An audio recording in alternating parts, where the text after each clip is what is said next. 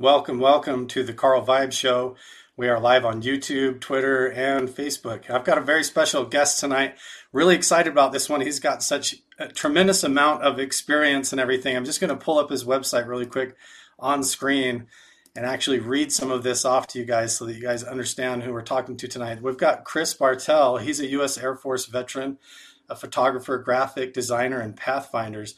Uh, United States Air Force Veterans Security Forces and Cadre Department of Energy Protective Forces, NNSS, Nat- uh, National Nevada Security Site, and he worked with the Bigelow Aerospace Advanced Space Studies security uh, inve- as a security and investigations officer, and with the Department of Veteran Affairs. Uh, Chris Bartell has over 20 years of security and law enforcement experience, and his primary profession has been protection of personnel and property, which has led him down many interesting paths. And we're going to talk about a whole lot of those tonight. One of the things that the paths that have led him down is to become a prolific photographer, one of the most uh, well known and best photographers in the whole Uintah Basin.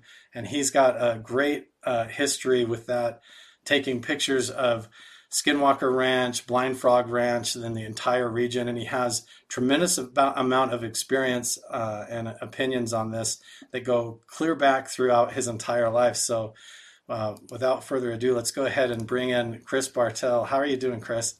Hey, pretty good. Thanks for having me. Appreciate it. Yeah, absolutely. I've been really stoked for our conversation, Chris, and I, I really was like, man, where do I even start? Because we could jump right into Blind Frog Ranch and talk like all night about that. We could talk about oh, yeah. the whole Uintah Basin and everything. But when I started looking at your actual background and history, I started wondering, you know, how you got started in all this. And it probably goes clear back to the beginning when you were working in Nevada and your and your Air Force history. So let's go ahead and start there, Chris. Like, uh, when sure. you first started in your experience in your military history, where did you begin in all that? Well, I joined the Air Force in uh, uh, 1997, and then uh, my first duty station was Nellis Air Force Base in Las Vegas.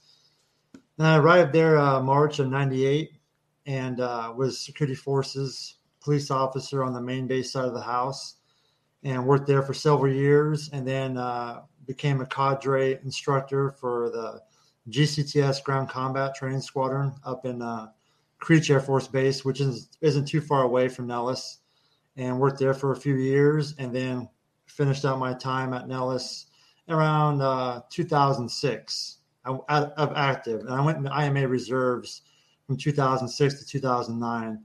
But in 2006, um, I got hired at the Nevada test site for a Department of Energy um, as a security police officer and worked that for about three three plus years.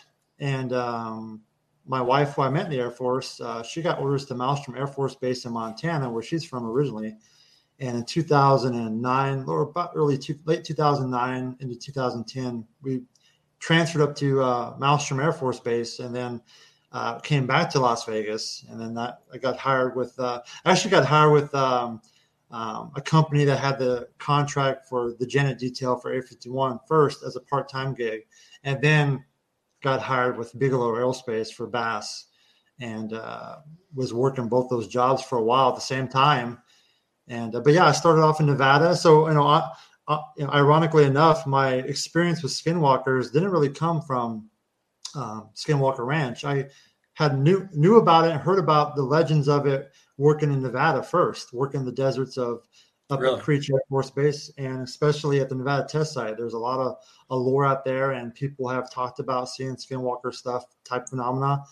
And ironically enough, there's you know um, a great native history out there as well. So um, I kind of had an idea about skinwalker stuff before even going to Skinwalker Ranch from my time in Nevada. Yeah, that's interesting. You know, I grew up in southeast Idaho, and it was a regular part of the stories when I would go camping and things like that. Mm-hmm. You would, you know, it was part of the local legend. It was like you go if you go up to these certain areas, there was stories of skinwalker encounters, and so that was the same in the in the lore when you first started working in security and things down in even in Nevada. So maybe tell us a little bit about some of that when you first started working at Nellis. I mean, that's like a huge hotspot. You're right by Area 51. You say you worked mm-hmm. with Area 51 out there in the Department yeah. of Energy, and and so when you were working with the Air Force, was there anything that started to come up there? You, you mentioned that there was some talk about skinwalkers already from the get go. Yeah, um, working at Nellis Air Force Base, that's a really high mobility uh, base. So you know, it's the home of the fighter pilot. So you um, are exposed to a lot of stuff, and a lot of people come from all over the country to train there. Um, it's also in Las Vegas, so as a cop, you're in the, you know, you're kind of like baptized by fire pretty quickly um, working there. But I didn't really hear about too many stories. Uh, and actually, you know what? At Nellis, there was quite a bit of uh, paranormal stories um, with the WSA up there. It's called Area Two.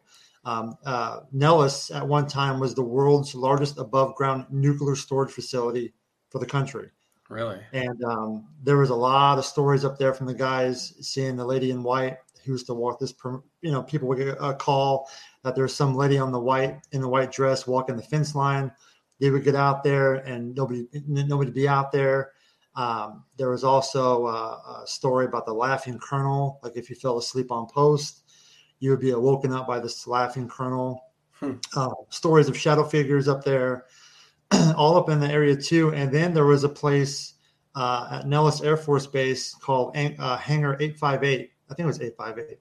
Uh, the propulsion building on at Nellis, and I found out it by accident, but just through talking to people because I was into the paranormal stuff, and you know, and Las Vegas has got a lot of stuff, but I was surprised to find something about Nellis Air Force Base, main base side, and there was a building out there where people had reported seeing orbs and manifestations.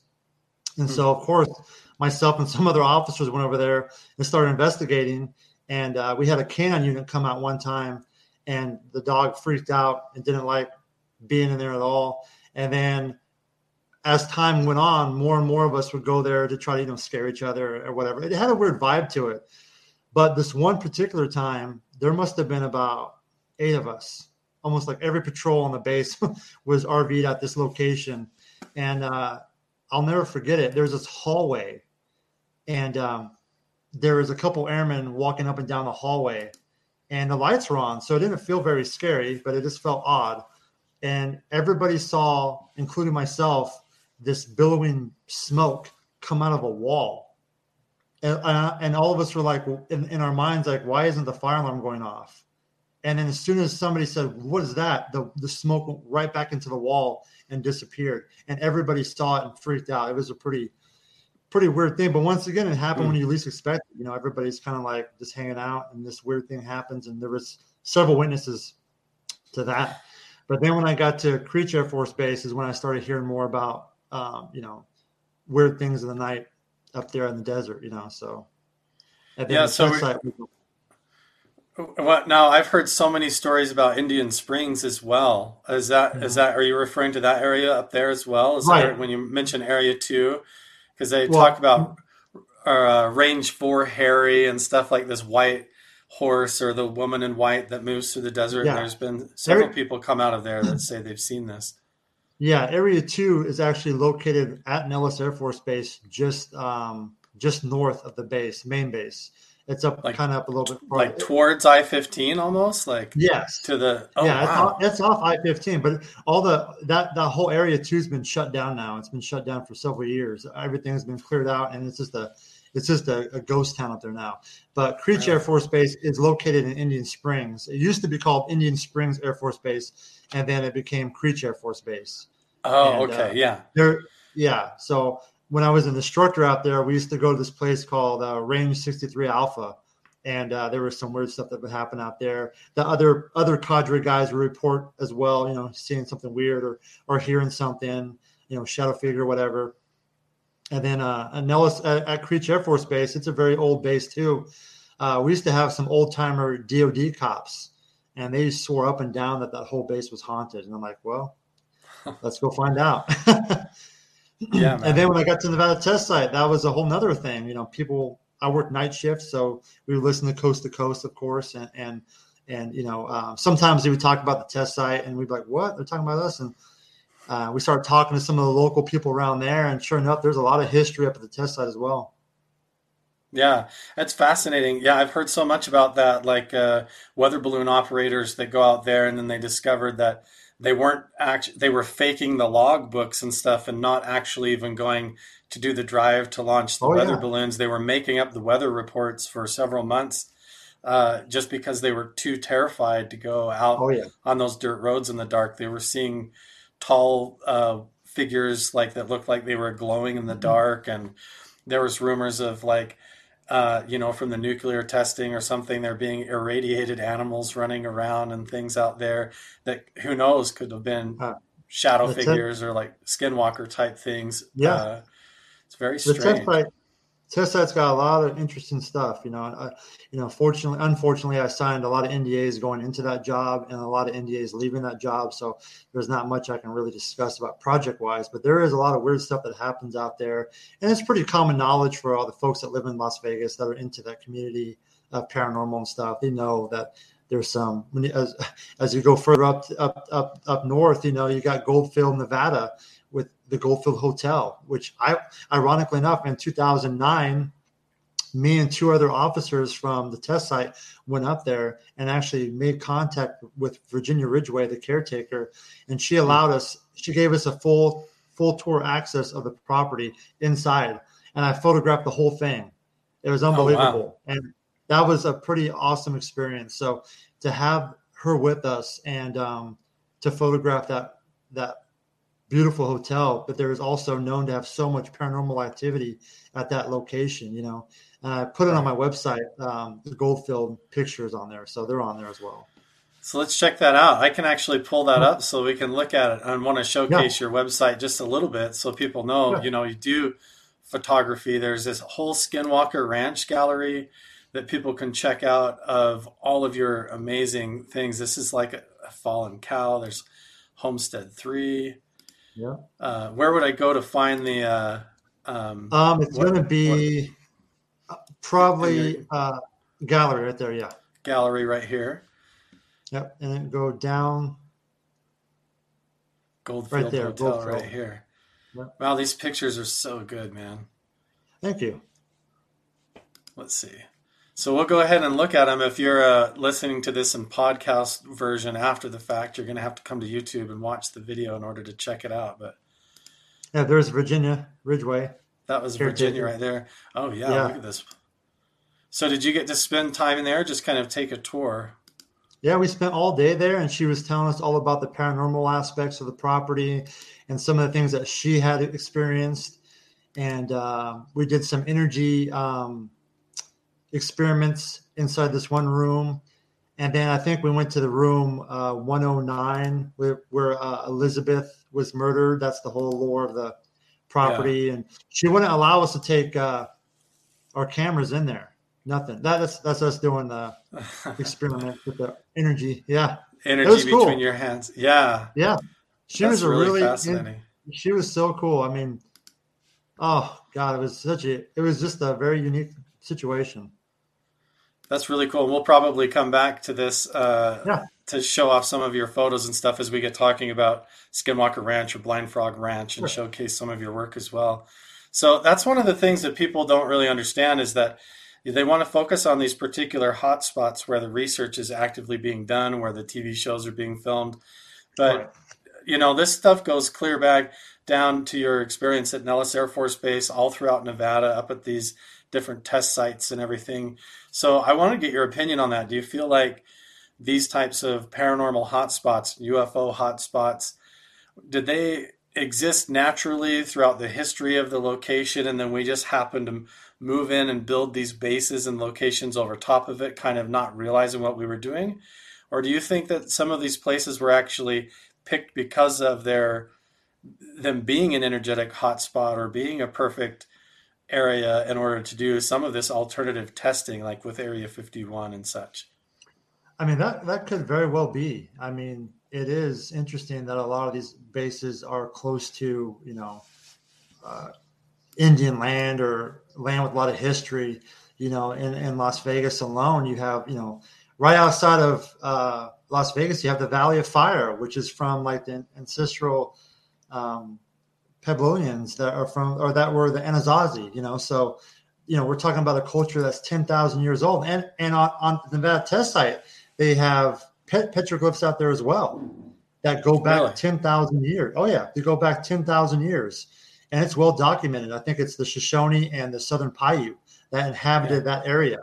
And there's petroglyphs on, on the Nevada test site. And they're actually, I think you could probably go online and find them, the images of the petroglyphs. But so we're looking at locations that, you know, 10,000 years old what was going on 10,000 years ago. You know, we can't wrap our heads around it. We can't wrap our heads around, you know, 10 years ago, we, we lose insight of our own society, cultural wise.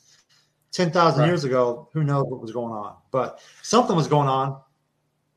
Yeah, there's something to these locations that, you know, even that I'm drawn to in the work that I'm trying to do, where I research these ancient petroglyph locations and I try to see how they're connected not just even locally but globally to the other ones because we now have this internet database and people all over the internet that are posting stuff and i you you, you can see the similarities and how they're all right. connected and it does make you wonder if there's like a vast uh, like a global empire or some sort of phenomenon occurring where these ancient civilizations were tapped into the energy energetic electromagnetic field of the earth in a different way or maybe the earth was in a different position in space back then and they were tapped into that with their consciousness or something but we Absolutely. seem to be drawn like now even today like if 10,000 years ago their powerful empires were settling in these locations now today our military has forts and air force bases and everything built in these same spots and you almost wonder if it's a subconscious thing or they're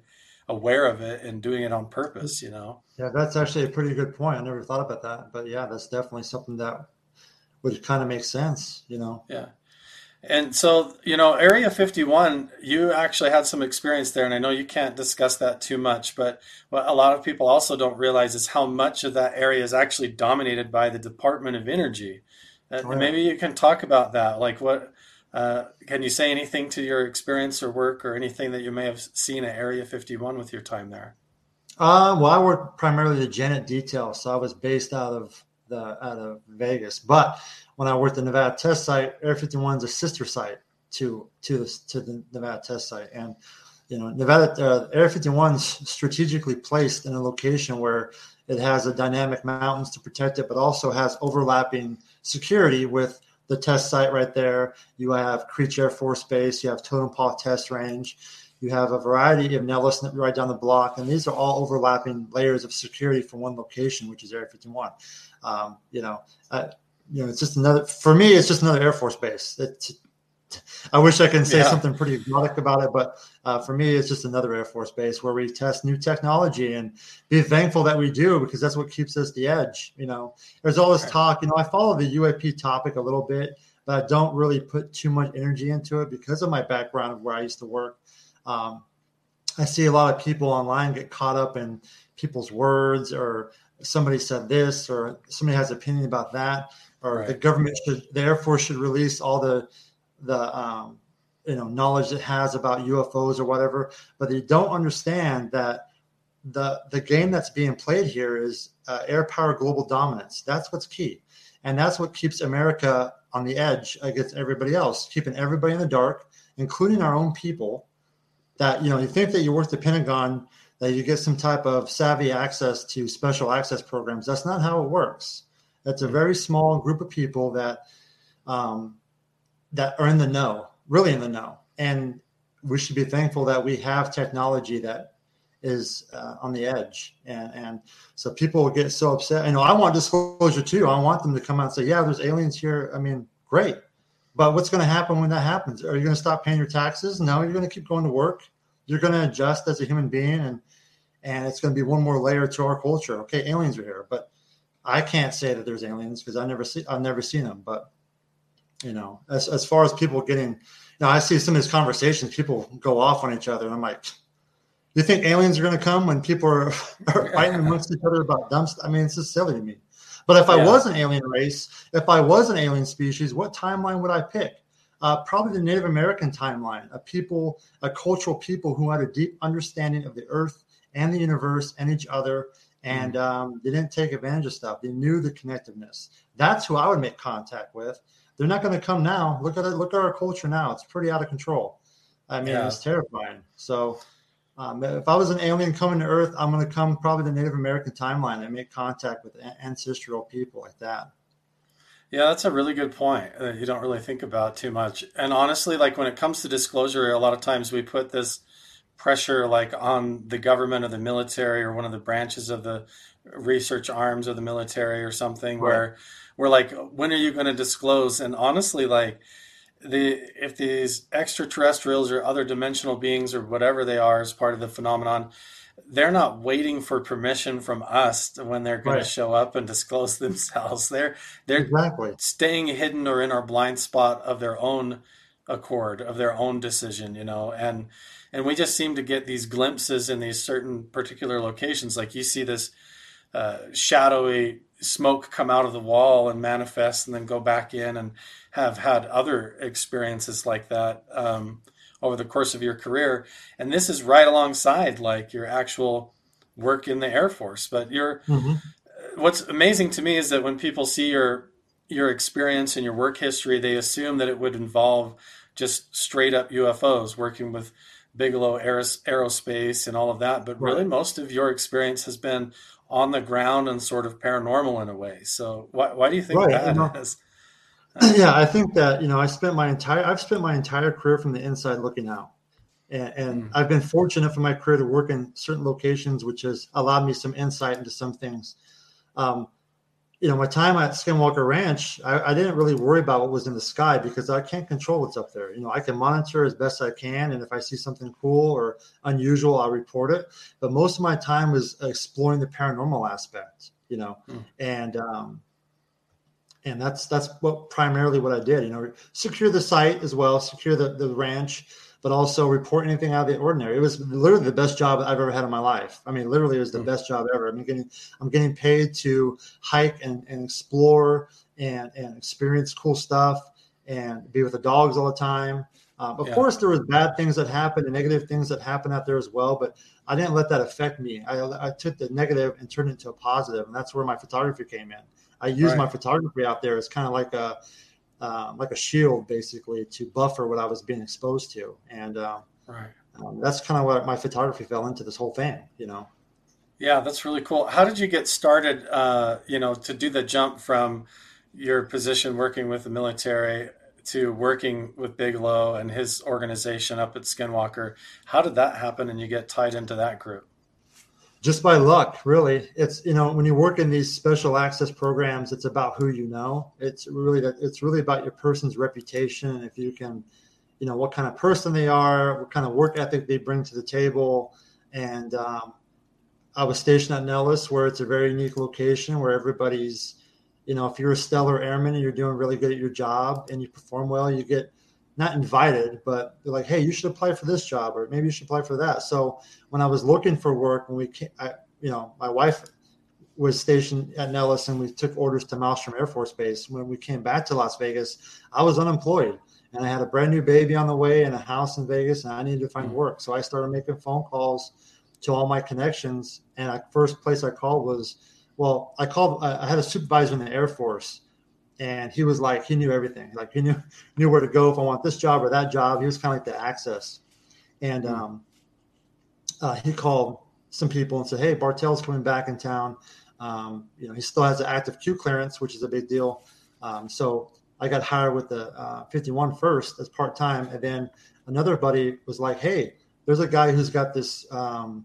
ranch in Utah he's securing, but you have to have a clearance as well. I'm like, what? So I looked into that and I was like, wow, this is interesting. So I applied and got hired on through them by a person that used to work there, and uh, just that's kind of how I ended up at Skinwalker Ranch, just by just by luck, I guess, but also because I had a pretty good work ethic, you know. Yeah, was there anything in that? Was there anything in the job application or the job description that would indicate what that was going to be like, or what was going on there, or did it just look like a standard security it, detail? Right. It was. You know, I had an interview with uh, Colm Kelleher at Park House, and um, it was your basic standard issue uh, security questions, and then you know he asked me about some paranormal stuff if I believe in that stuff type of uh, um, um, uh, stuff. I'm like, yeah, I do. I do believe in it. So that did come him, up in the in the interview. Yeah. He brought up paranormal in your experience. Yeah, and at first, at first, I was kind of like, what do I say? Because I, at the time, I had an active Q clearance. And it's like if you start saying stuff about that, they're going to pull your clearance. You know, so I was very not too sure what to say. But I'm like, uh, well, I'm just going to be honest about it. Yeah, I've had experiences. I've had experiences here in Nevada. You know, and um, I was pretty open to everything, you know, and I thought I was pretty excited about it. And, and also, I feel very fortunate to be to be able to spend so much time out there during during what I consider like the the raw days of the ranch when it was just you know myself and the dogs or myself and another guard, and that was it. You know, there was no TV show. I never thought a TV show would ever happen in a thousand years. You know, it was just a it was a work site for me. You know, and I viewed it as such. And uh, just like all my other jobs prior to that, I I put a lot of effort into it and I wanted to perform well. Yeah. What was it? So when you first got there and started working your detail at uh, Skinwalker Ranch, were they calling it that, or did they have a secret name for it that was different and Skinwalker Ranch caught on later? Because you were there basically right at the beginning, it seems like, or. Yeah, I got there in 2010. So, yeah, I mean, they call it Skinwalker Ranch. We just refer to it as the ranch, you know. Um, yeah. It was, you know, it was kind of like when I first got out there, I was like, what is this place? Because I came from Kansas. I grew up in Kansas on a farm, on an actual right. working ranch, you know. So I was like, well, this doesn't seem like a ranch to me, like what I'm used to. And so I was like, I felt right at home. You know, I felt like I'm back in the country again. Um, it felt great. I felt alive being out there, you know. Um, it was awesome. But I was like, this is a paranormal place. I don't feel nothing paranormal about it. But you know, it's still also brand new, you know, and the ranch has this unique way of kind of, um, um, I guess, seeing if you're genuine or not. Like it has, I feel like the ranch has like a consciousness and it's always watching to see who you are. And if you're not genuine, the ranch will expose you.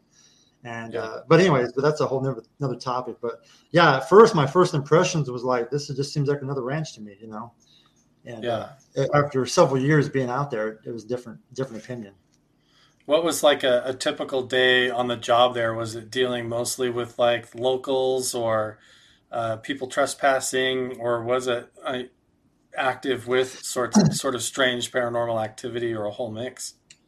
Well, it was kind of a mixture of everything because you know you got to understand this is in 2010. There wasn't really a lot of hype behind Skinwalker Ranch, you know, and so a daily routine would be when when when there was two people because at first when I first was hired there there was two of us, and then late in 2011 we went down to one person.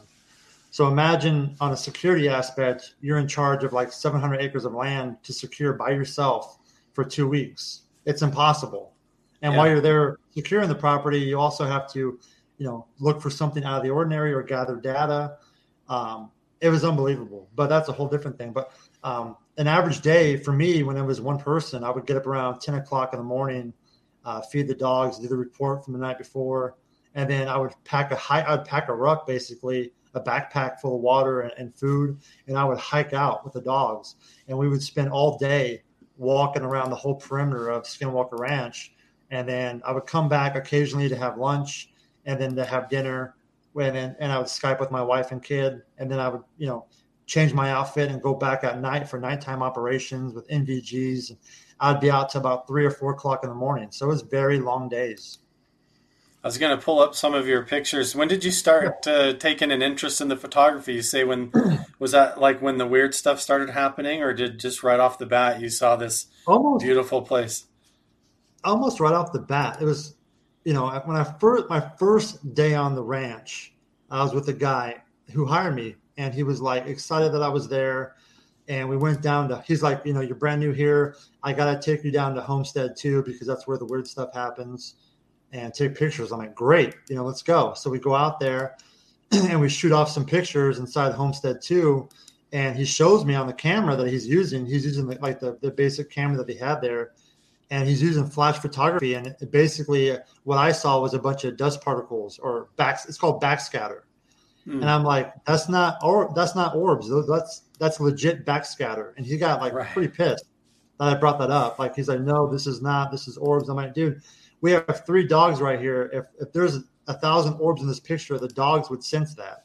You know, we right. have a, a biosensor right next to us, and you're we're taking pictures of a bunch of dust particles, and uh, the dogs are just sleeping on the floor. There's nothing going on here. So then I started using my camera, which was at the time I had a Sony Alpha 300, and it was a little more high resolution. It was kind of it would kind of eliminate some of the dust particles out of the pictures, and I was able to show him like, look, look at look at the images I'm getting on my on my camera versus your camera, you know. Right. And then uh, at that point, I kind of kept my camera with me just in case there was something really good to document.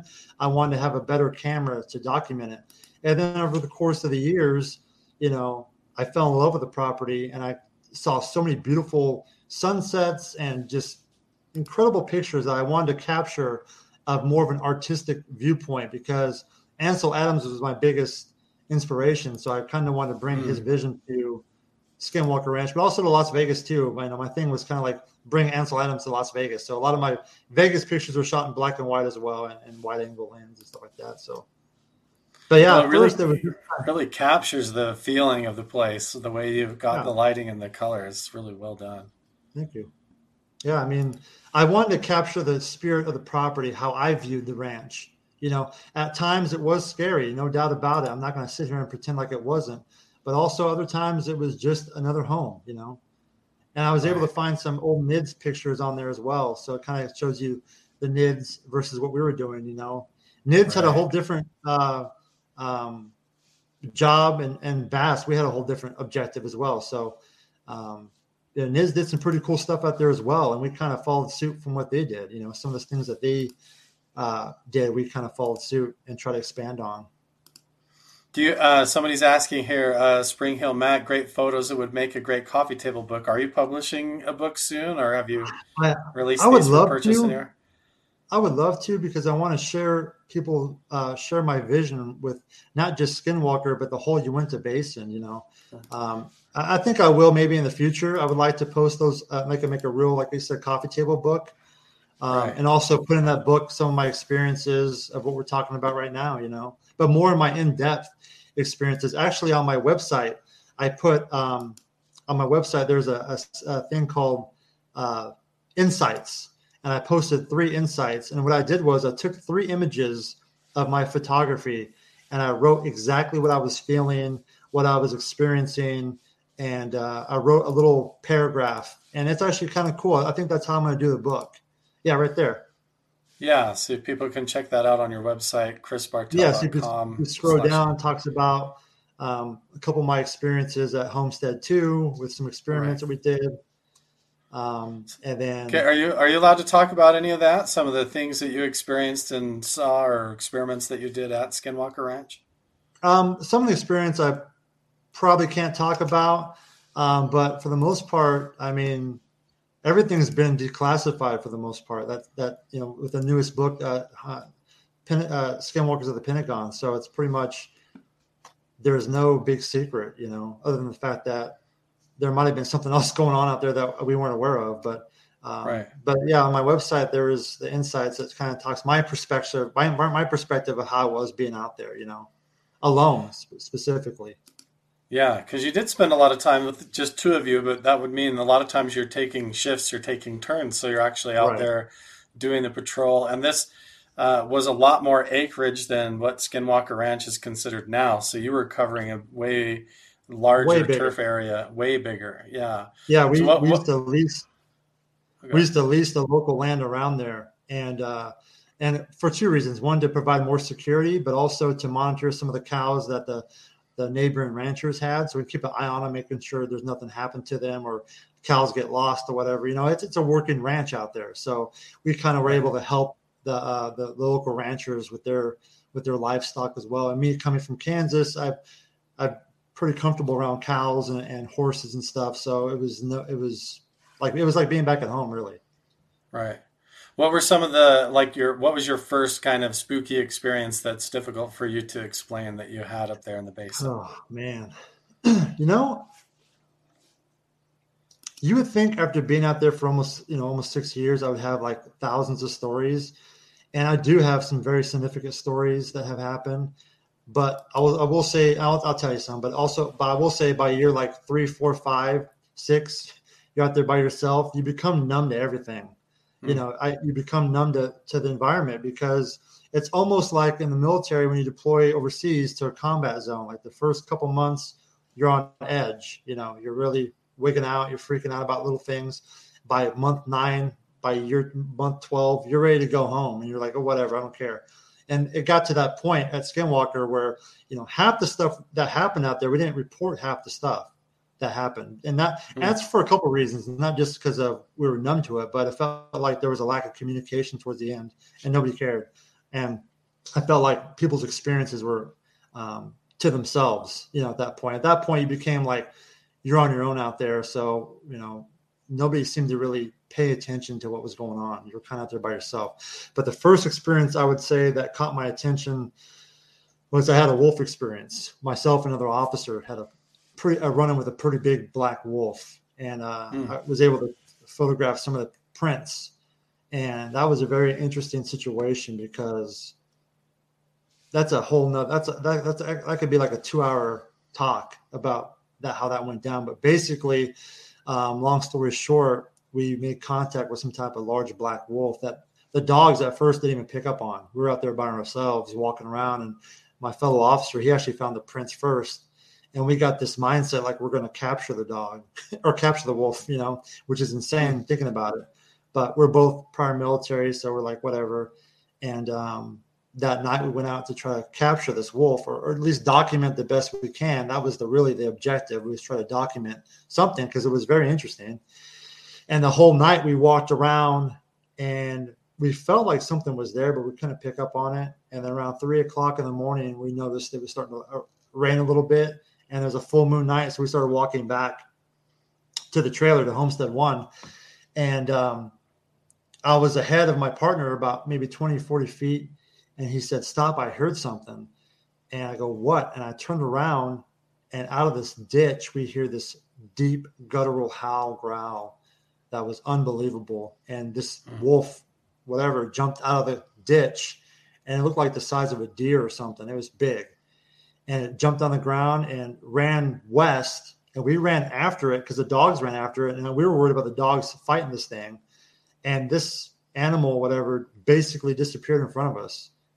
And we're like, really? and it, it, stopped. Yeah, it stopped. And it, it like disappeared. And the dogs stopped dead in their tracks and looked at us like, what the hell was that? And I looked at them like, what the hell was that? And then we were like, holy crap. And we got back to the trailer and we're like, it was a pretty, it was a long night you know. And then, huh. ironically enough, I had, you know, that happened in 2010. October 2010 is when that happened. Oh, Fast okay. forward 2015, I'm out there by myself now. I'm working, uh, night, obviously a night shift. I'm at the East Gate, where primarily most people kind of trespass at. I'm sitting in a lawn chair with a couple dogs, and I hear it's like three o'clock in the morning, and I hear that guttural howl growl again come from behind me. So I come off the chair and I gun out, white flashlight, and it was gone. It was like letting me know, like, hey, I'm still here watching because you always felt like you're being watched out there, day or right. night, doesn't matter. It always felt like you're being watched. And I just, I was like, wow, you know, it just kind of caught my attention, like something's going on out here. Um, but I had, you know, other experiences out there as well. Um, you know, your typical, you know, seeing things at the corner of your eye. And most of the stuff happened outside Homestead One when you least expected it, you know.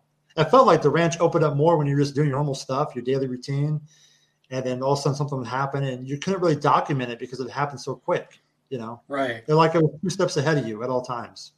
You know, it just kind of catch you off guard when your guards down a little bit, just right when you're doing your normal routine and things, rather than when you're being vigilant looking. That's right. such a trick trickster element to it. It's so interesting. Right. How, how close would you say this this wolf that you guys experienced and that the dogs were chasing, did you get close enough to where you could smell it or i mean was did it look uh, physical or was it similar to like a shadow type figure that resembled a dog no it looked like a legit wolf like big yeah. black wolf um, it did I, I don't remember the smell and i remember on the actual initial report i put that even see it the reason why i put that on there is because i still had an active q clearance at the time and I was the only person on the team that had an active Q clearance. And I was like, well, if I put my name on this report and it gets to somebody and it says I saw a wolf or a werewolf or something, I'm my clearance is gone with the DOE because I had originally maybe planned to go back to the DOE, you know. And right. so the original report, I think I put, I didn't see it, but I saw it. I definitely saw it. And um, now I talk about it frequently because, you know, in today's culture and society, everything's more open about, you know, we're, we're able to have these uh, discussions about fringe topics like skinwalkers or UFOs more openly than before. You know, it's pretty amazing. Right. And I'll take, you know, the, the TV shows and the documentaries and everything, the books and everything that people have been producing over the last couple of years has, has helped provide that platform where we can talk about this stuff and not feel like like an outsider, you know. Right. Because there's a lot. I think you can go to any you can go to any Air Force base or military base in the world right now and ask the guards what are the paranormal things, and they'll tell you. Almost every base has got something, you know. But back yeah, in the I, day, they weren't say anything. I think that's part of what's shifting and changing is, you know, there's a lot of these shows coming out and people like you stepping forward and you get to the point in your career where you're like, it is safe to talk about this and that's starting to snowball and more and more people watch interviews like ours like we're having right now and it makes them feel relatable instead of crazy uh, right. having these kinds of experiences you know because even like when i went up there even just last year was my first real experience going to like Skinwalker Ranch, and I got to go up to Blind Frog Ranch. We can we totally want to talk about Blind Frog Ranch here in a minute as well. For sure. Um, but I had a really strange experience at Skinwalker Ranch as well. I went on the tour where you went up to the East Gate. It was with everybody else that was there uh, at a convention to do a tour. Uh, got to meet Thomas Winterton and all those guys, you know, and Dragon and and stuff. Uh, and afterwards, I was like, man, I, you know, this is what I do. I got to go back and try to look around. And so I went back in the middle of the night, like at uh, uh, two, three in the morning. And you probably know this there on the southeast side of the ranch, there's kind of a, a road that parallels the, the ridge uh, mm-hmm. and I was basically just straight south of the east gate, basically, and I could see, I think Homestead Two. If I looked a little to the west, I could see the triangular triangle spot in the road, all that that they right. talk about now. And I got to this point where I got, um, I was looking for my equipment in my backpack, and I got really confused. It's like I couldn't find any of my gear. Cognitively, it was like my train of thought got scrambled. Um, like my thoughts were like uh, I don't know how to describe it, but just very ADD, like attention deficit all over the place, confusion. And I couldn't find any of my night vision gear, any of my stuff in my backpack. And I was even turning it upside down and like shaking it out on the tailgate of the truck. And I was like, well, I guess I'm just here with like this little black light flashlight and my phone. So I was trying to film with that. And right at that same time, I saw this shadow figure moving along the fence line there on the south edge of the property that at first I thought was just like a black cow. And you said like this wolf thing that you saw was like the size of a deer, like way bigger yeah. than a normal wolf. And this thing moved really strange, like almost just like slid along the fence line. And then it stopped straight in front of me. And then it just like crouched down into this small ball, which like a cow wouldn't do unless it was just like laying down for the night or something. Right. It was it was really odd. It was just this dark shape. And as I went up to the fence line, uh, there was nothing there. There was no bush, there was no cow, anything. I clearly saw this object move along the fence line, crouch down, and like it stayed there. I didn't see anything leave the area, but when I went up there, there was just nothing. And the next morning, uh, I'm back at my the place I'm staying, and all of my equipment was right in my backpack where I had put it. And I don't know why I couldn't find it, why it wasn't. It was like uh, something was probing into my mind or something or reading my mind or it was very strange yeah. and I couldn't it confused me and I, and I and I had I had bad dreams for like 3 days after that. I had really strange nightmares like where I could not rest, just totally restless, like my mind was still racing and racing, you know, like oh, yeah. so is that similar to the stuff that you guys were experiencing a lot there? Oh yeah, that that would not that would happen not all the time, but like you said, when you least expect it, something would happen. You know, um, nothing like that really happened to me per se um, that I can remember. You know, like I said before, it gets kind of numbing to a point where it's like, okay, whatever. It's just it's just another night out here by myself, and right. I can't find this, I can't find that. Okay, you know, but um, other guys have I remember one guy he lost his knife and uh, some other equipment, and it showed up on his bed. You know, and it's like, what what's going on yeah. here? You know, it's like at first you're kind of like, you know, you're trying to make a, a sound judgment call. Like, um, um, is there something in the water I'm drinking? Is there something in the environment that's making me hallucinate or have these weird feelings? You know, you're trying to make logical sense about it. I know, obviously, you know, during my time out there, we we didn't we, we weren't really um, informed about the radiation that's out there. Um, or, or, or, other unseen factors. But um, you know, we used to joke around and say, you know, there's something else going on out here. You know, it just felt like, like I said, you always felt like you're being watched or whatever or messed with. And um, and I kind of have a theory about you know the hitchhiker effect because it sounds like that's kind of like what you had almost a little bit of a hitchhiker effect. Yeah, um, I truly I truly believe, um, and I had a hitchhiker effect that not only affected me but also my wife. And this hmm. is early in 2011, um, and that's a whole nother story. But um, I believe that you know Skinwalker Ranch in the Uinta Basin, there's lots of areas, you know, you stumble upon a sacred area or, you know, ancient hallowed grounds, and that energy attack, attaches to you and follows you home and then presents itself as like a warning, like saying, Hey, you trespass on my land. Now I'm going to trespass on yours. You know, come here, tread lightly, be respectful. I feel like that's kind of where the hitchhiker effect to me is where I believe it comes from, you know, coming out to these lands that are enriched with deep history. Like I said, the, the test site has, you know, petroglyphs that go back 10,000 years old. And there's stuff out there on the ranch that I discovered that go back thousands of years old. And that was my primary focus when I was out there was uh, gathering artifacts and getting them dated and, and finding a connection there. I felt that was extremely important to what we're dealing with, you know, and um, I still do. You know, I, when I was out there, I kind of had this I made this topographical map of the property of Skinwalker Ranch. And every time I would find an artifact, uh, a grindstone or an arrowhead, or um, um, I even found some rocks used for ceremonial purposes for uh, sweat lodges. I would GPS oh. it. I would GPS the location, take a picture, and if I couldn't identify the rock or whatever, I'd bring that rock back to the trailer to try to find some online connection.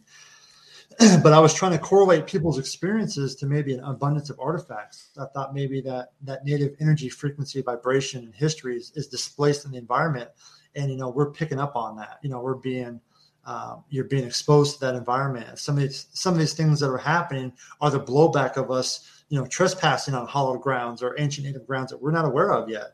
You know, because there's still so much stuff that's undiscovered. You know, I'm just kind of showing what I just focused on the artifacts because that's kind of was my thing, and I felt like using the artifacts there was a trail that we could follow, you know. And I was able to right. follow that trail from Skinwalker all the way to Blind Frog. I found artifacts right. that made that matched the same timeline, same time, you know. So it's hard to say. That's why people get this pinpoint of like it's just one area. No, it's the whole Uinta Basin that's connected, you know. Yeah, let's talk about that too, because I found that too when I went up there and experienced all that at Skinwalker Ranch. I also went up uh, the McConkie uh, Ranch petroglyph yeah. site. I just posted on my TikTok and Instagram about that again today, and I haven't stopped thinking about it. Part of that whole trip and experience has sent me a, on this whole new journey, and now I'm connected with the Blind Frog Ranch team, just like you are as well, and doing like the season two post show recap, co-hosting on their podcast yeah. and web uh, YouTube channel and everything else. But you've got involved up there with Blind Frog Ranch, and yeah, I mean that place is full of strange mystery. They've got oh. a box. They've got a box in the water underground that has uh, gallium in it, uh, in these yeah. infused in these rocks down there, which who knows what the ancient uh, native people or indigenous people were doing, or if it was an invading you know Aztec or whatever. Right. I, it's that the theories are still wide open, but tell everybody a little bit about your experience, how you got involved with Blind Frog Ranch, and what you've discovered up there. Yeah, basically, it was just uh, James Keenan. You know, he reached out to me and he said, "Hey, you know, would you be willing to come out to Blind Frog Ranch um, with some of your expertise with Skinwalker Ranch, and also uh, maybe do some photography?" I'm like, "Absolutely." You know, I, I wanted to go out there and you know, I'm, I'm I'm soul bound to the Uinta Basin. You know, any chance to get to go out there to take pictures or to explore, I'm I'm there as much as possible. So we went out there, and uh, over the course of five days, I took four thousand images of skin of a Blind Frog Ranch, you know, and got to hang out with Duane and, and James and and really explore that whole area, you know, and got some great shots. and I was surprised to find, you know, I literally this is no joke. Me and James took my truck and we drove up there, and I get out of the truck, and I took about five steps, and right in front of me is an arrowhead on the ground.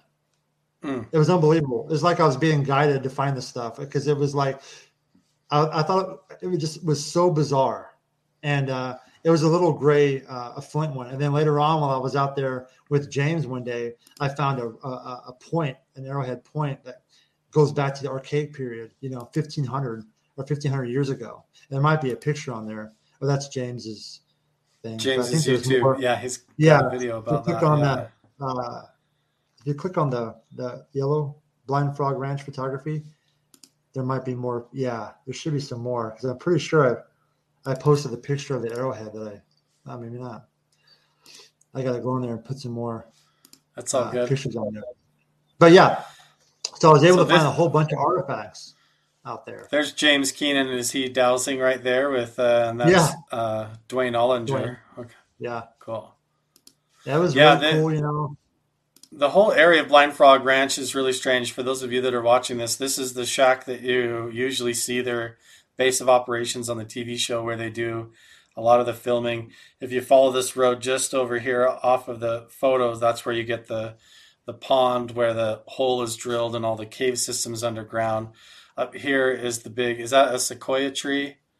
Yeah. yeah, a big sequoia tree. But if you look at the geology here, it's just so strange. Like yeah. Uh, you, you follow this road up here, and the way the lava forms, like the sandstone is formed, is like it's spiraled or twisted by some strange energy in in yeah. the earth.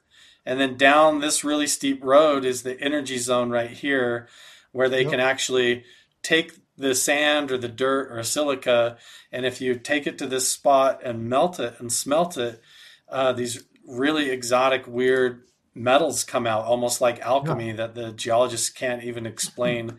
and this is one of the pendants that Duane wears all the time that's made of that weird exotic metal that comes from this spot. And uh, there's so much strangeness going on there. Did you have you experienced anything unusual while in your time at, at Blind Frog Ranch? You know what? I oddly enough, it was like our second day out there. It must have been our second day out there.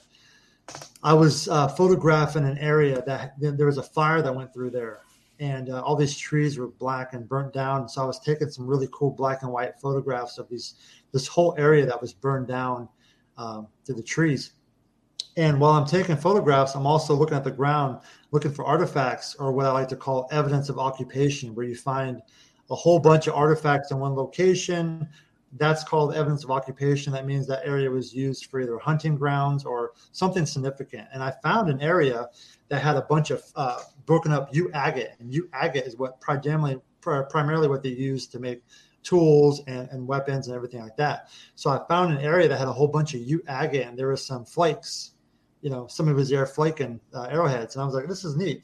So I'm, I'm photographing it all, and uh, behind me, it was so weird a gust of wind came through those dead trees, and I swear I heard it. It sounded like an Indian on a horse going yeah, yeah, yeah, real fast like that, like a call.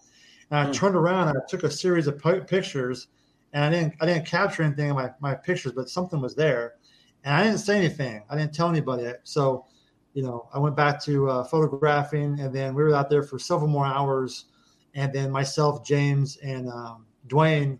Um, we went to a steakhouse that night in Vernal and so at dinner, we are talking about the day and about what we found and different discoveries and about the property in Utah. And, and I told him, I said, you know, when I was up on that ridge line uh, photographing those old dead trees that were burned down, I had this experience. And I told him. And Duane stopped that, looked at me, and he said, You're not the only person who's had that exact same spirit experience at that exact same location. And I was like, mm. Wow. So I can't wait to go back up there and kind of revisit the area. Maybe I missed something that was something was trying to get my attention. You know, I already found artifacts in that area. Maybe there's something else more around there. So I, I can't wait to go back out this summer and look. Definitely. Do you now, as far as like e- equipment, when you go up there, do you just use your camera mainly, mainly for your research, or do you take any other kind of like sensitive equipment or paranormal research equipment with you? And then a follow up take... question to that is if you uh, do any kind of uh, consciousness work like meditation or any type of remote viewing or anything like that. Yeah. Uh, the first part of the question, I just I normally just take my my uh, my camera and a firearm, obviously, but that's it. I don't take anything else because I'm there specifically to photograph, and I feel like if I have too much equipment, it might distract me from observing the area. You know, I want to really absorb the area as much as possible. Yeah. Um, and through my photography, I'm, I'm, even now I go back to my images from last summer, and I've found tons of stuff that I missed. I can't wait to. I, I sent some to to James to James to look at, but I found some some areas of interest, for, to say the least. And then uh, the second part, um, the meditation. While I was on Skinwalker Ranch, I did lots of meditation. There was a mm-hmm. location out there, I like to call it Meditation Rock. and I would spend hours and hours and hours up there meditating. And then at night, sometimes I would sleep up there with the dogs. So I would spend the whole night up there with the dogs. Um, and I felt like I would try to astral project as best I could. Like there was one time specifically where I was on the rock at night and there was a meteor shower that came through, and I was laying on the rock, and it must have been like two o'clock in the morning, and I'm with the dogs, and I'm just focusing on this meteor shower, and it felt like I was actually in the universe. It felt like I was. It was a totally out of body experience, and it was actually frightening. It scared the hell out of me, you know.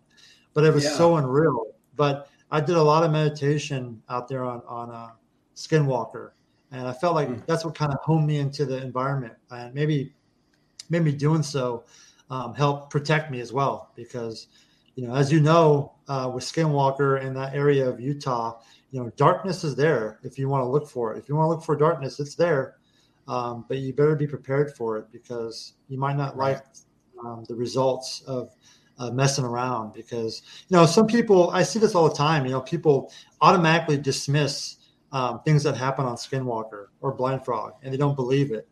And it, you know, no, it's no fault of their own. But if you don't believe it, then I suggest you go out there and spend weeks, months alone out there. And you know, in our society, we we call it the paranormal, we call it uh, high strangeness or um, the phenomena. You know, but in reality, the people that were here ten thousand years ago, which are 100% evidence shows that they were there in, in, in Utah and other places. They called it their culture. It was just a part of their culture. It was not called the phenomena. It was not called paranormal. It was just a part of their culture. So these right. people that automatically dismiss, you know, I, I, suggest to them next time you ever meet a, a native elder, go up there and say, "Hey, I think your culture is crap," and see what happens to you because it's, yeah. it's, extremely it's extremely disrespectful to say oh it doesn't we don't have evidence for that or or you didn't get a picture of that so it's not real it's so silly it's like no go out there get your boots dirty and spend some time and, and invest some sweat equity into that environment and then you tell me what's going on you know? I agree. get, get, yeah. And you get you get people that also divide it up into their categories of emphasis. They want to target just like UFOs being, you know, uh, spaceships or flying saucers from another planet. You have some right. people that are just stuck on it being like some spiritual or religious type involvement where it's demons or angels or the jinn or the Anunnaki or something like that, the Watchers and like. But when right. you really look at this whole perspective, which is why I, I tend to focus on the ancient cultural side of it, they didn't see a difference between any of it. They didn't divide it all up into a bunch of categories, it seems, that was just like a part of their life and experience that was going mm-hmm. on al- alongside their normal reality all the time. And I feel like we're just so plunged into our devices and the routines of our day to day life that we just get in this default mode. We become like blind to this whole other dimension of reality going along uh, right alongside of us. Like Bigelow says, right under our noses, you know? Uh, yeah. So that's a uh, brings up a good point that I want to ask you. What is your take on all that? Do you think that what you've experienced in these locations, and even back with your military history and experiences, is this something that is more like a technology? Is it some sort of extraterrestrial thing, or does it have to do with uh, like another dimension of reality or spiritual aspect? How would you kind of categorize it if you had to?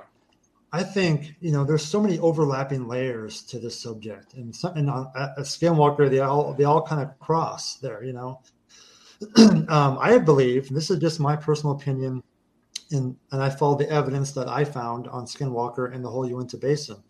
I truly believe everything boils down to the native culture, to the mm. to the indigenous people who lived there before us. They were tuned into something that we are not aware of or, and we, we, we have to overcomplicate things or look for a scientific um, method when in reality we need to look at the Indian method or the native method. The native method is important, and that's just going out and being in the environment, observing, absorbing, and and experiencing what's out there. You know, if you want to take a bunch of equipment and do your best to document it, great. But I will tell you, you're going to get a better uh, experience and a better um, result if you just backpack and spend a couple nights absorbing that environment like those people did 10,000 years ago. They were they were deeply connected to the earth and to the universe. And we like to think that we are today, but we like you said, we're so divided with our devices and distractions and everything that we are so disconnected. It's, it's not even funny. But the people that were here long before us were definitely connected, you know and uh, I think that's important. I think that's an important layer to focus on, and that was my primary focus at Skinwalker was that Native history. I think that's very important to the whole um, Uinta Basin, and it goes back. There's all kinds of Native history out there with the with the Walker Wars with Chief Wakara, the Black Hawk Wars with Chief Black Hawk. You dig into those wars, and you're going to see that bloodline, that blood feud goes all the way through that basin. So Again, mm. that native energy, frequency, and vibration is displaced throughout the entire natural environment. And when you go out to these areas, you need to tread lightly, be respectful of not just the land, but also respectful of the people that are out there. You know, because it, it, it's just crazy. Yeah. Um, sometimes, and I, we had guys on my team that were disrespectful. You know, not all of them, but there was a couple guys, and they got weeded out pretty quickly. You know, the ranch bit back at them. You know. Mm so you have to be very open-minded everything. But I truly believe everything is result of the Native American connection to everything. That's what I believe. As far as technology, you know, and you got to understand, during Skinwalker, I didn't have a team of scientists or a lot of equipment to, you know, find out what was under the underground or, or uh, in the sky. It was just me and the dogs. That was it. There was no, so I had to really go at it, at it organically, like old school cop, boots on the ground type thing, you know. Right. And I felt like that was important. Um, boots on it the probably, ground. It probably had you more connected to the ranch than the entire like pent up in the technology and trying to do experiments. It seems like on the TV shows a lot. That's what they want for the entertainment factor and what gets edited in is just the technology and because people want the data, they want the science, they want the facts behind it. But you're right. It's like the people, the indigenous cultures that were layered there over thousands of years, they were tapped into something completely different. When you look at like all of these ancient sites, even if it's just a canyon or like a crevice in the rocks, like a split canyon or something, uh, or Chaco Canyon, you what you've got is these almost resonant echo chambers or these energy traps it feels like where you've got a harmony or a frequency that resonates if you clap your hands or whistle, it's like you can hear it echoing 20, 30 times. It looks like we might have lost Chris's connection for a second. We'll get him back here, don't worry. But all of these sites that I've been to are the same, where it's like the native culture were so intuitive to the environment that they were resonating with it. And when they were doing their ceremonies, they were tying their own consciousness and their vibration of their consciousness into the actual earth energy field and environment as well. And here we've got Chris right back. How you doing, Chris? We got you back there. Can you hear me? So, yeah, I can hear you. Uh, it's okay, and we're we're getting just over an hour here, so we can wrap it up here quick as well. I was just saying, in these locations, it's like they constructed a lot of these sites around the natural electromagnetic field or the harmony, almost like cymatics. You know, like like the yeah. way a, a snowflake would form a particular pattern. They were building their cities and they picked a lot of these spots based on how they resonated. And they were probably mm. doing meditation rituals and shamanic experiences that tied them in with that energy field. And who knows what that gave them, if it gave them some sort of astral projection ability or some ability to see into these other dimensions. And definitely, it seems like they were able to connect with each other over vast distances and things. And that does seem to have left an imprint in the area or as part of some kind of an anomaly to the area to where um, when they uh, would do those rituals, it would enhance their own consciousness or their own experience. And we've kind of lost sight of that. But when you're out there on the ground and away from the technology and meditating, you're kind of tying into that. And I'm, um, I think it's really important what you're saying about how the ancient culture, but it seems like they want to keep the Native American history a little bit under wraps in some areas of the research because that can actually shut down a lot of the research. And so they uh, have to tread lightly when it comes to that kind of stuff. But yeah. Yeah, I would have to agree with you on that, that it has to do with uh, our past and future timelines kind of merging in these locations. And uh, so, Chris, yeah, we've got, we've actually got some stuff coming up. We keep dropping Chris. And this is funny because Chris was having trouble with his computer updating and everything. And he said right before the show that this happens every time he goes to talk about this topic. Happens to me a lot too, where either our computers get hacked or something weird we have uh, our signals drop even when we try to do phone calls and stuff. So you never know when we're talking to people who are involved and have certain clearances where they're allowed or not allowed to talk about things. This kind of glitches occur. So we keep having Chris drop off. But when we get him back uh, here, what we'll do, Chris, it looks like we're struggling with your connection a little bit. Maybe we're getting like tapped into or. Can you hear me? Yeah, I can hear you. I tell you, as soon as I start talking about this stuff, this always happens. That's what I was just saying when we lost you there. I was like, we always have these glitches every time, and I, I get them all the time too. When we hit certain so, topics, uh, certain areas of it, it's like everything, the technology starts to glitch out. Yeah, it's so bizarre.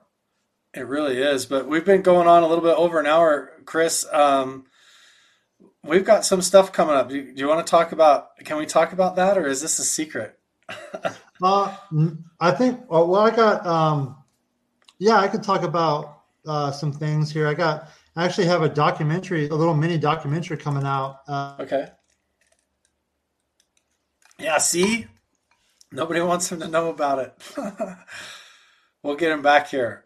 So we can't talk about this a whole lot, but there is a trip coming up where we're going to be doing some expedition research up in the Uinta Basin.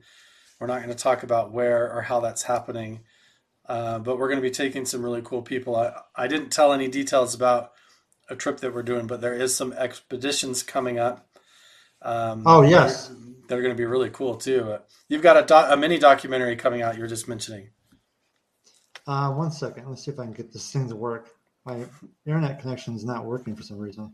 Yeah, uh, can you hear so me? Funny. Yeah, I can hear you good now. Hmm. Okay, I got a backup just in case. Um, yeah, we're doing the expedition this this summer. Me and James Keenan, and I think you know some other people invited to come as well um, to go back out there and explore the Uinta Basin. So I'm looking forward to that. Yeah, that'll be really good. There's some uh, new locations that have come up with some research that need to be looked at with boots on the ground, and so a little group of us might go up there and check that out. But you've also got to see every. I was going to bring up his mini documentary again. I'm going to post details to that. I'll add them as soon as I get them from Chris down in the description box of this video on YouTube so that everybody can check it out. But he, he, he apparently has a mini documentary coming out. I'm going to go ahead and pop up his website one more time so everybody can go see what he does. ChrisBartell.com. He has uh, a really interesting take on Skinwalker Ranch, on Blind Frog Ranch, the whole Uinta Basin. Everything that's going on in that whole area is really fascinating. Um, you can see more about him and his upcoming work, what he's done in Las Vegas, Wichita, the Goldfield Hotel, all these different cool places that he's been. And his whole life has been revolving around these unique locations. Even his time in the military and the Air Force is just really cool. So just shouting out your website one more time. Oh, thank you. There you go. Uh, so we, I, how to use my phone? that's all, that's all right. So, really quick, let's try and take a stab at this. We're going to say one more time with this mini documentary coming out, uh, Chris. What's up with that? Yeah. So, um, you know, about almost, it's been about two years now. Um, a guy by the name of Taras uh, Matla from the University of Maryland uh, reached out to me and asked uh, to, at first, he asked to buy some of my Skinwalker images for the university because they're interested in the exhibit or they're doing an exhibit. And I said, no, I'll, I'll donate the images because if it's going to university, you know, and and to help study, you know, maybe there's some eyes that can see something that I missed. So I donated my entire Skinwalker archive to him at the University of Maryland. Mm. And that kind of started a conversation with uh, more adventures and a couple of trips to Washington, D.C., where we met with uh, um, Senator and um, some other people. And um, while I was there in Washington, we shot this little mini documentary to kind of go with the exhibit. And it's about 14, 15 minutes, and it's supposed to come out sometime at the beginning of this year. And it's kind of just in my own words about my experiences on the ranch, kind of like how we're talking today. And uh, kind of shows my photography. And because I really felt like my time on the ranch alone helped um, enhance my creative vision. You know, maybe it was just the time there alone, or maybe I tapped into some type of frequency or whatever. But I will say that for 100%, my vision uh, changed in the positive out, uh, aspect being on Skinwalker. And so through the photography, I was kind of able to show that. And that's what this little mini documentary is about, kind of showing people uh, my photography and stuff like that, you know. And I'm pretty excited because it's kind of it's going to be with the art exhibit, and uh, the university putting it on, so it'll be on YouTube. It'll be everywhere for free for people to watch and see some more of my photography and um, see where I end up going. Because I'm, I'm, I'm going to continue to, to photograph the Uinta Basin, and I'll I'll do my best to keep posting pictures. On Twitter is where I post most of my pictures, and on Facebook when I can. And um, I got to update my website a little bit, but um, so yeah, on Twitter I post a lot of pictures of of my Skinwalker stuff, and then some of my oh, obviously Blind Frog and a McConkie Ranch, and then also Dark Canyon, Fantasy Canyon, other places in, in Utah I've explored. And then I post some images of Vegas and, and Montana and some Kansas shots and so a little bit of everything, but it's mostly uh, the Uinta Basin is what most of my photography is around. That's really awesome. Yeah, I had the same experience when I've been up there. It's like I have that whole, you know, kind of paranormal encounter and a bunch of uh, interesting things happen. But ever since then, in a way, my life has totally unraveled, but then sh- changed directions, and now I'm doing all of this kind of stuff full time, and it's sort of like sucked me into where now Blind Frog Ranch is just a big part of my life. And my whole friends network and everybody that I talk to on a daily basis is all involved in this process of what you would call disclosure or whatever you want to call it and it's not yeah. even just about like UFOs and extraterrestrials it seems so much bigger than that and everybody that I talk to is another piece of that puzzle to bring that to the table. And your photography is a huge part of it, uh, and and your vision and all of that, and the creativity that has exploded out of you, almost like a. It's almost like you go to these places and you have as like a human antenna you tap into some sort of a signal right you get this whole download of information like my whole mind felt scrambled for a little bit but when i came out the other side i have this whole new clear direction a new focus it's almost like it knocked all my pieces down and built them up in a different way and reprogrammed me almost. Right. And now, and yeah. it's interesting. It's interesting you bring that up because um, I started doing this split photography with some of my Skinwalker images and Blind Frog, and the results are pretty amazing. If you go to Blind Frog Ranch and you scroll down, um, there's a shot of the one of the sequoia trees. Go down, right there. Yeah, at the very top left hand corner. Uh, just up, up, up one more. Uh, go up one more. We'll get there. Let's see. Trying to get it to load here. Is that uh, this one here? Very, very top top left. Right, that one. So gotcha. this image is of uh, the tree on Blind Frog Ranch. But if you zoom in, it looks like Chief Wakara with his arms out, face, headdress, uh, a robe, feet, and everything right there right. in plain sight. The trees are his arms extended out, He's got a headdress. That. He's even got a face. If you zoom in that face, it looks like a face. But it's it really just a does. picture that I took on Blind Frog, and I flipped the image, and the result was that. That's so fascinating. It's crazy.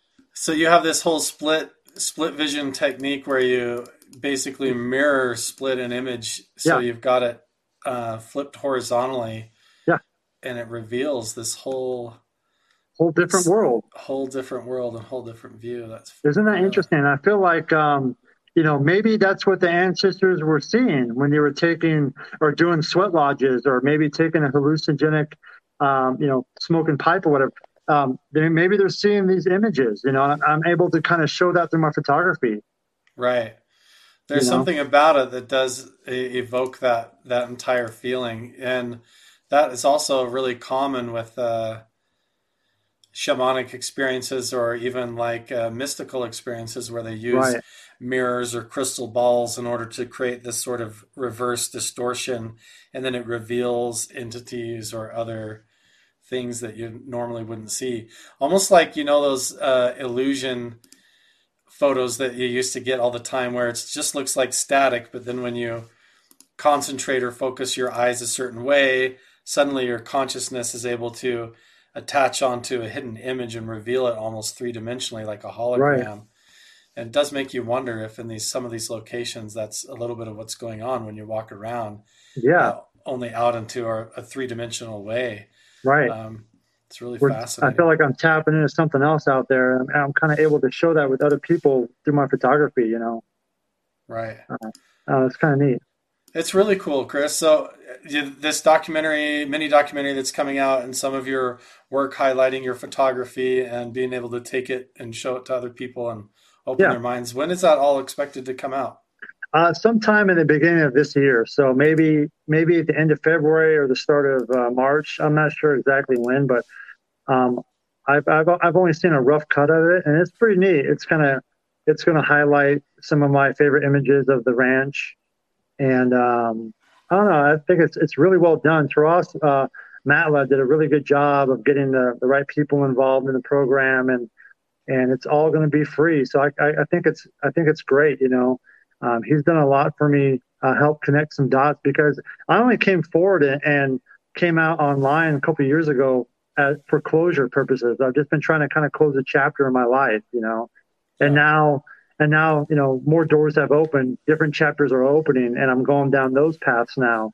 So I'm going to keep going down this path and see where it leads because I feel like the more time I spend in the Uinta Basin, as you probably feel the same way, uh, the more the layers keep getting pulled back, and we're, we're we're finding more stuff, finding new new things, you know.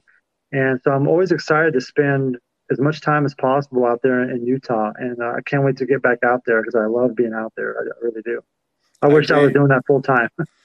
and you're probably headed there. You know, I know that you're working uh, a full time job already and everything, and this is like yeah. a side part of your life, but man, you need to get that book done and figure out yeah. a way, or it's gonna somehow this place, that whole basin has a way of drawing you in when it when it needs you or wants yeah. to use you for a purpose or something bigger than yourself. And I really feel like there's no coincidences in all this, and uh, even just meeting you and talking to you, it's like a a kindred spirit and a, a brotherly feeling, like we're on the same path. And I've had the same experience with Chad and Duane Ollinger and yeah. a lot of people involved around this whole thing. It's like we've known each other from some other time or something almost, yeah. and it's like we're all putting the pieces together, and it's the right people at the right time to solve yeah. a thousands of years old mystery and start to something. bring it to the forefront or something. Yeah. Yeah, it's, it's I'm so fortunate the people that I've met during this journey, you know, and I, me and you and, and James and, and, and Duane and even the guys at Skinwalker, some amazing minds out there, unbelievable and and very fortunate. You know, I love I love how everybody's connecting at the right time. Yeah, and so we're gonna find out. So we're gonna end up going up there and exploring things a little bit later, maybe a couple times this year together. Yeah. And I'll go. I'll, we can do some interesting meditations, and I'll try some gateway method stuff, and you can be there with your camera. So whatever manifests, maybe you can get the first real awesome. pictures of it ever. Right? that sounds great. That'll be really cool. So thanks so much, Chris Bartell, for joining us, and everybody over in the chat uh, for joining us and your support. Make sure and support Chris's website. Uh, if he has a book and this mini documentary coming out, uh, check the links in the description of this video and on the podcast. And uh, we haven't heard the last of you, Chris. I think we're going to have plenty more to talk about in the near future. I hope so. I, I like uh, I like having this conversation. So hopefully, I have more free time in the future to talk more about it. Sounds good, Chris. Thank and you. everybody, everybody, thanks for joining us, and we'll see you guys in the next one. Bye. Thank you.